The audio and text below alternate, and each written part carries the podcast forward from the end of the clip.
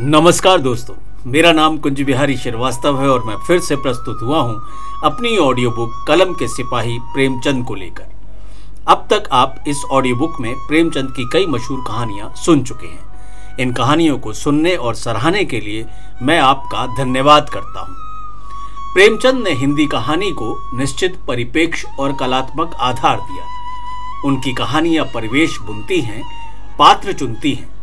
उसके संवाद बिल्कुल उसी भावभूमि से लिए जाते हैं जिस भावभूमि में घटना घट रही है, इसलिए पाठक और श्रोता उनकी कहानियों के साथ जुड़ जाते हैं। प्रेमचंद यथार्थवादी कहानीकार है, लेकिन वो घटना को ज्यों का त्यों लिखने को कहानी नहीं मानते। यही वजह है कि उनकी कहानियों में आदर्श और यथार्थ का गंगा यमुनी संगम है। चलिए सुनते हैं आज की कहानी जुर्माना। जीवन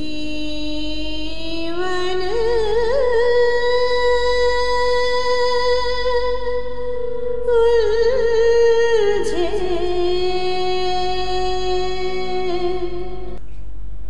ऐसा शायद ही कोई महीना जाता कि अल्लाह रखी के वेतन से कुछ जुर्माना ना कट जाता। कभी कभी तो उसे 6 रुपए के 5 रुपए ही मिलते, लेकिन वो सब कुछ सहकर भी सफाई के दरोगा खैरात अली खान के चुंगल से कभी ना आती। खान साहब की मातहती में सैकड़ों मेहतरानियाँ थीं, किसी की भी तलब ना कटती, किसी पर जुर्माना ना होता, ना डांट ही पड़ती। खान साहब नेक नाम थे, दयालु थे, मगर अल्लाह रखी उनके हाथों बराबर ताड़ना पाती रहती थी। वो कामचोर नहीं थी, बेअदब भी नहीं थी, फूहड़ भी नहीं थी, बदसूरत भी नहीं थी।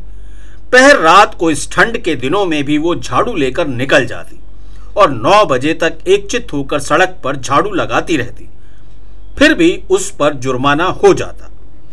उसका पति हुसैनी भी अवसर पाकर उसका काम कर देता, लेकिन अल्लाह रखी की किस्मत में जुर्माना देना ही था।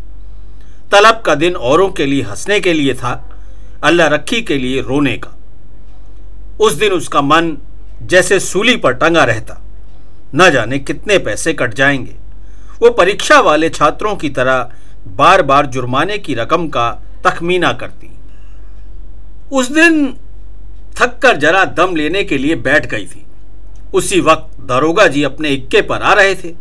वो कितना कहती रही, हुजूर आली मैं फिर काम करूंगी, लेकिन दरोगा जी ने एक ना सुनी थी।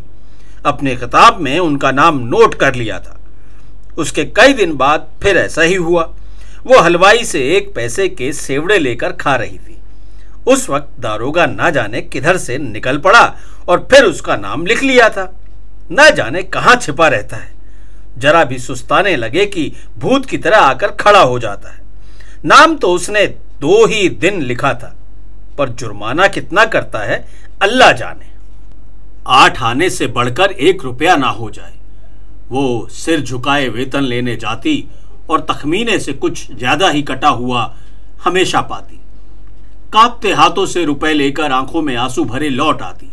किससे फरियाद करे, दारोगा के सामने उसकी सुनेगा कौन।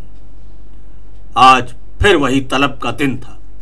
इस महीने में उसकी दूध पीती बच्ची को खांसी और ज्वर आने लगा था। ठंड भी खूब पड़ी थी, कुछ तो ठंड के मारे और कुछ लड़की के रोने चिल्लाने के कारण उसे रात भर जागना पड़ता था। कई दिन काम पर जाने में देर हो गई थी। दारोगा ने उसका नाम लिख लिया था। अब की आधे रुपए कट जाएंगे, आधे ही मिल जाएं तो गनीमत है। कौन जाने कितना कटा है। उसने तड़के बच्ची को गोद में उठाया और झाड़ू लेकर सड़क पर आ पहुंची, मगर वो दुष्ट गोद से उतरती ही ना थी। उसने बार बार दारोगा के आने की धमकी दी।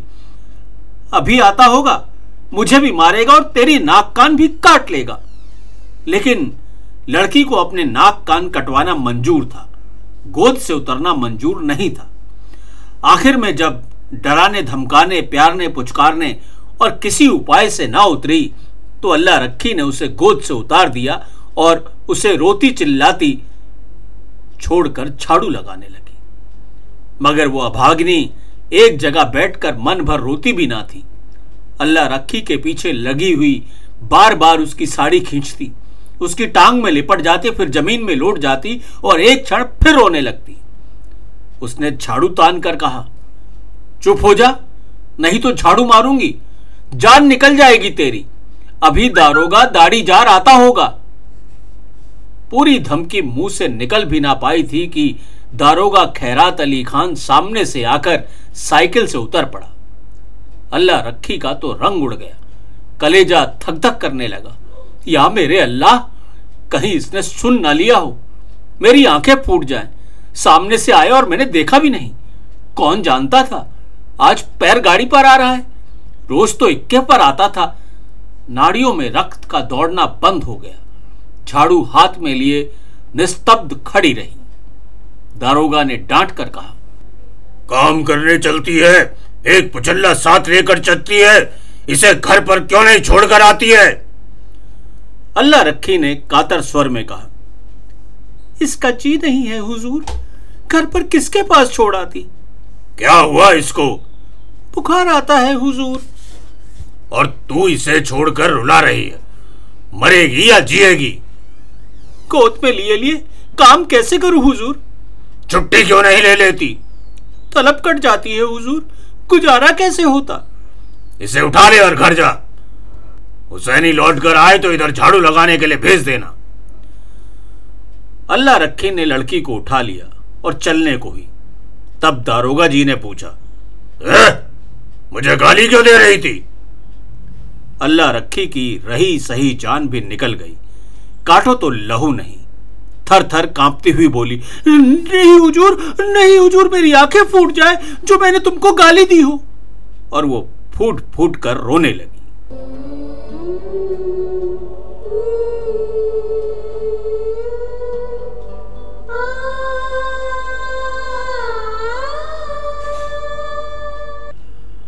संध्या समय हुसैनी और अल्लाह रखी दोनों तलब लेने चले। अल्लाह रखी बहुत उदास थी। हुसैनी ने सांत्वना दी, अरे काहे तुम इतना उदास हो जी, तलब ही ना कटेगी, कटने दो। अब की तेरी जान की कसम खावत है, हम एक घूंट दारू और ताड़ी नहीं पिएंगे। मैं डरती हूं कहीं बर्खास्त ना कर दे, हाय मेरी जीभ जल जाए। कहां से कहां बर्खास्त कर देगा तो कर दे, उसका अल्लाह भला करे, कहां तक रोएंगे जी। तुम मुझको नाहक लिए चलते हो, सबकी सब हंसेंगी। अरे बर्खास्त करेगा तो पूछूंगा नहीं कि किस इल्जाम में बर्खास्त करते हो। गाली देते किसने सुनाया तुमको? कोई अंधेर है जिसे चाहे बर्खास्त कर दोगे? और जो कहीं सुनवाई ना हुई तो पंचों से फरियाद करेंगे, हम चौधरी के दरवाजे पर सर पटक देंगे। ऐसी ही एकता रहती तो दरोगा इतना जुर्माना करने पाता। जितना बड़ा रोग हुआ था ना, उतनी बड़ा दवा हुआ था। पगली चुप। फिर भी अल्लाह रखी का मन शांत ना हुआ। मुख पर विषाद का धुआं सा छाया हुआ था। दारोगा क्यों गाली सुनकर भी बिगड़ा नहीं। उसी वक्त उसने उसको बर्खास्त क्यों नहीं कर दिया, यह उसकी समझ में नहीं आ रहा था। वो कुछ दयालु सा भी मालूम होता था, बस इसी उधेड़बुन में वो चल रही थी। उसका रहस्य वो न समझ पाती, और जो चीज हमारी समझ में नहीं आती ना, उसी से हम डरते हैं। फिर सोचने लगी, केवल जुर्माना करना होता तो वो किताब में उसका नाम लिख लिया होता। उसको निकाल बाहर करने का निश्चय कर चुका है, तभी उसने नाम नहीं लिखा और इतना दयालु हो गया है। उसने सुना था जिन्हें फांसी दी जाती है उन्हें अंत तक खूब पूरी और मिठाई खिलाई जाती है, जिससे भी मिलना चाहे मिल लो। दारोगा मुझे बर्खास्त करने का निश्चय कर चुका है।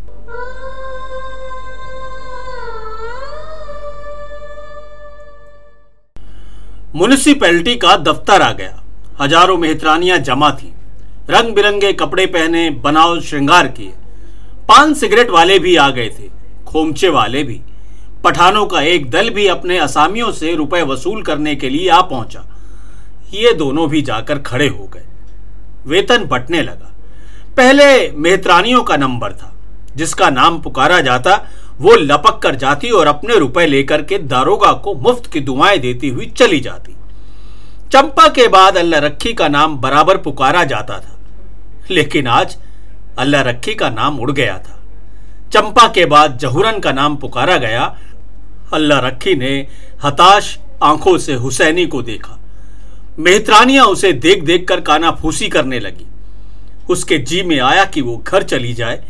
इस तरह का उपहास नहीं सहा जाता। जमीन फट नहीं जाती कि उसमें मैं समा जाऊं। एक के बाद एक दूसरा नाम आता गया और अल्लाह रखी सामने के वृक्षों की ओर देखती रही। उसे अब उसकी परवाह ना थी कि किसका नाम आता है, कौन जाता है, कौन उसकी ओर ताकता है और कौन उस पर हंसता है। सहसा अपना नाम सुनकर वो चौंक पड़ी। अल्लाह रखी धीरे से उठी और नवेली बहू की भांति पग उठाती हुई चली। खजांची ने पूरे 6 रुपए उसके हाथ में रख। उसे आश्चर्य हुआ, खजांची ने भूल तो नहीं की। इन 3 वर्षों में पूरा वेतन तो कभी मिला ही नहीं, और अब की तो आधा भी मिले तो बहुत है। वो 1 सेकंड वहीं खड़ी रही कि शायद खजांची उससे रुपए वापस मांगे। जब खजांची ने पूछा, ए खड़ी क्यों है, जाती क्यों नहीं, तब वो धीरे से बोली, ये तो पूरे रुपए हैं। खजांची ने चकित होकर उसकी ओर देखा। तो क्या चाहती है, कम मिले? कुछ जुर्माना नहीं है हुजूर? नहीं, अब की कुछ जुर्माना नहीं है। अल्लाह रखी चली और दौड़ने लगी। उसका मन प्रसन्न था और वो पछता रही थी कि दारोगा जी को उसने गाली क्यों दी।